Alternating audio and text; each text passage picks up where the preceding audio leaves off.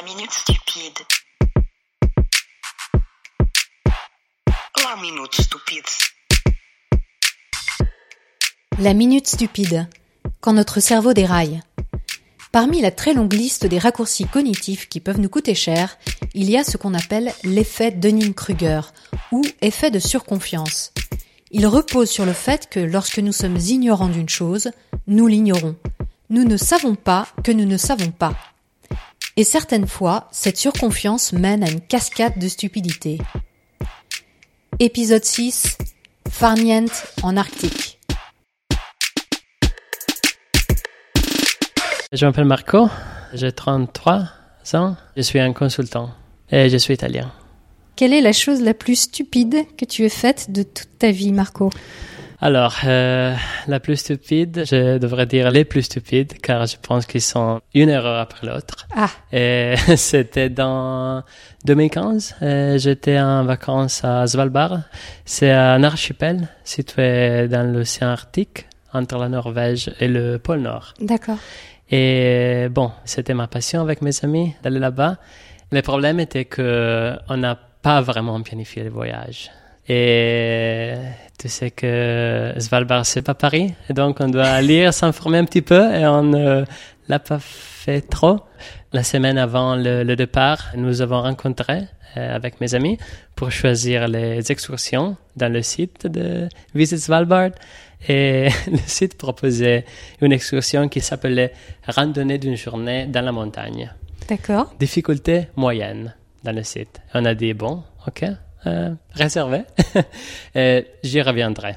D'accord. Et c'était l'été, on s'est informé sur l'internet, c'est 15 degrés, c'est pas très très froid. Oui, ça va. Oui, ça va, oui. Mais c'est presque le pôle Nord. Et on arrivait, c'était 0 degré, gris, noir, brouillard partout. C'était désespéré.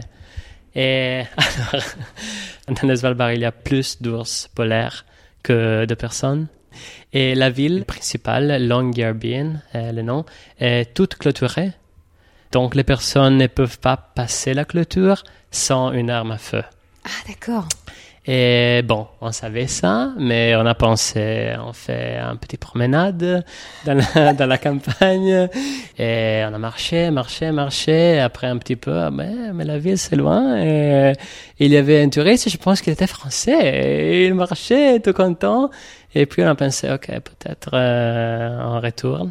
Et la soirée, on a raconté au bar. Et le chef, il a dit, mais vous allez là-bas, vous êtes fous. Les ours, ils ont faim, ils viennent dans la ville, et spécialement maintenant avec tous les problèmes du climat. Et il a dit, mais vous ne voulez pas les voir. Bon, non. Bon, ça, c'était le premier. C'est pas mal, mais ouais. Le jour de la randonnée, c'était le deuxième jour. On se réveille, c'est 2 degrés brouillard, 15 août. C'était 7 heures du matin. Et nous avons passé une demi-heure à créer une sorte de marché entre nous. On était 3, on n'avait pas les vêtements pour une excursion, pour 2 degrés, avec un petit peu de pluie, un petit peu de neige. Mmh. Et alors, tu veux ça, j'ai ce vêtement, et tu veux, on peut échanger. C'était fou. On n'avait rien. On n'avait absolument rien. Vous aviez prévu pour 15 degrés. 10-15 degrés et à 8 heures. On se rencontre avec le groupe. L'instructeur, il était un viking, 1m90, il les accueille en disant « Bienvenue, bravo, vous avez choisi la promenade la plus difficile dans les îles. » On s'est regardé, bon. Il a commencé à expliquer. Il a dit « Alors, on commence par une petite traversée maritime en kayak. » Et puis, nous changeons les vêtements et nous continuons à gravir la montagne de 0 à 900 mètres. OK, 0 à 900 mètres. Et on va déjeuner en haut et on reviendra par l'autre côté. Alors, vous êtes prêts, on y va? Mes amis et moi, nous sommes regardés. Nous ne savons pas s'il fallait rire ou pleurer. Et bon, on s'est dit, on doit suivre le groupe. On n'a pas de choix. OK, on y va. Et j'ai jamais fait du kayak dans ma vie. dans toute ma vie. La première fois, c'était dans le Svalbard. C'était 45 minutes dans l'océan Arctique, de la ville à la plage. Je ne peux pas l'appeler la plage. Et le panique était de changer les vêtements et penser, OK, on fait la promenade de 900 mètres, on prend quoi? Personne n'a rien dit. Et mon ami avait des leggings. Il est un garçon, il n'avait rien. Et tout le monde le regardait, bon. Et l'accompagnateur, le viking d'un mètre 90 avec un fusil.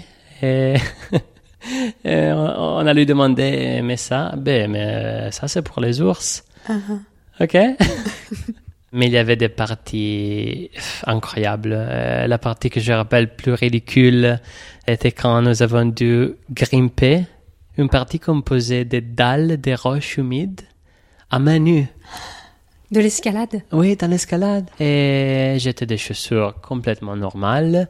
Il y avait des personnes qui étaient 40, 50 ans. Grâce à Dieu, il était plus lente. Et il y avait cette fille chinoise qui tombait tout le temps. Mm. Et l'accompagnateur, il était le premier. Il s'en fichait. Il s'en fichait. Et il parlait de la Norvège, des ours. Et les personnes étaient dans le fond. C'était incroyable. Nous avons atteint le glacier et mangé au sommet et fait le même chemin pour retourner, mais dans l'autre côté. Et le choc était quand on est arrivé, OK, maintenant, c'est la même chose. Les freaking kayaks nous attendent. 45 minutes à 8 heures dans la soirée. Allez dans les kayaks. Et puis... ce n'est pas fini, car on a regardé encore dans le site Visit Svalbard. On a fait, OK, on a un jour, pourquoi pas une autre excursion. Bah oui, tant qu'à faire. Ouais. On est ici peut-être une fois dans notre vie. Et on a trouvé excursion en bateau vers la ville fantôme. Mm-hmm. Et ouais, bon. Mais dans la description, il disait qu'on aura besoin de lunettes et de gilets de sauvetage. Et je me rappelle qu'on s'est dit avec mes amis, mais pourquoi un gilet de sauvetage, les lunettes, on fait une excursion dans le bateau.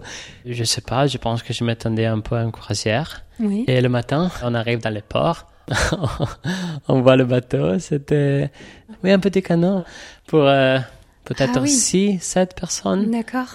Et on a pensé, OK, avec ça dans l'Arctique. Et bon, il avait du vent. Il y avait de grosses vagues. Il devait être 1 heure. Il était 3 heures pour aller et 3 heures pour retourner. Le bateau s'est arrêté dans le milieu de l'océan. Il y avait des vagues à droite, à gauche. Il y avait les touristes. Ils étaient des Allemands, je pense. Ils étaient terrorisés. Mmh. Mais j'avais peur. Pour au moins une demi-heure, on était arrêtés au milieu de la tempête et on ne pouvait pas retourner. Et je me rappelle maintenant le bateau qui sautait tout le temps. Et il sautait tellement qu'on ne pouvait rien faire, on ne pouvait pas vomir, on ne pouvait faire rien. Mais tu avais un gilet de sauvetage ou pas? Oui. Je pense que la tempête n'était pas la tempête du siècle, mais la chose qui me faisait peur, qui nous faisait peur, c'est qu'on ne savait rien.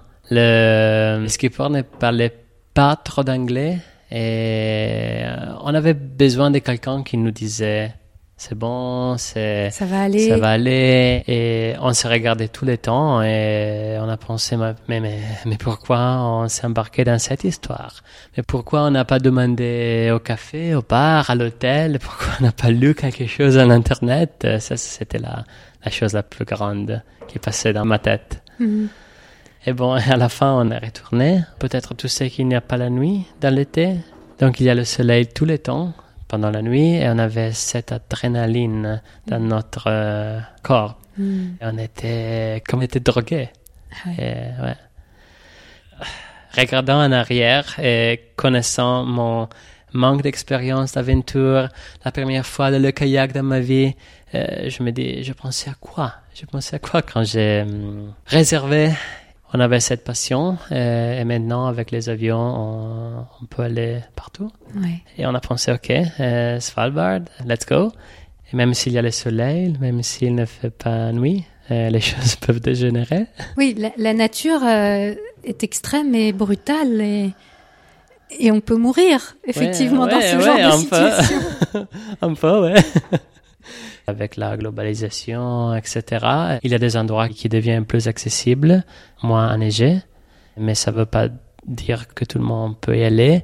Ma maman m'a dit tout le temps, mais tu n'es pas une personne pour la montagne, pour les excursions, tu es pour la ville, tu n'as pas de manualité, tu n'as pas de compétences manuelles, tu ne sais pas faire ces choses. Tu aurais dû écouter ta maman. Oui, j'aurais dû faire ça. En fait, dans ces situations-là et sur le bateau, par exemple, j'imagine l'un des trucs les plus risqués, c'était que les gens paniquent. Ouais, exactement. C'est simple que le groupe panique. Et si une personne panique, tous les groupes paniquent. Et c'était très drôle car la veille au soir, on s'est dit on peut boire car le lendemain on va faire une journée calme, agréable sur un bateau de croisière. Alors oui, c'était le plan. Ouais, vous étiez vraiment des vrais touristes de base. C'est terrible. Pendant 5 jours, on avait arrêté de réfléchir.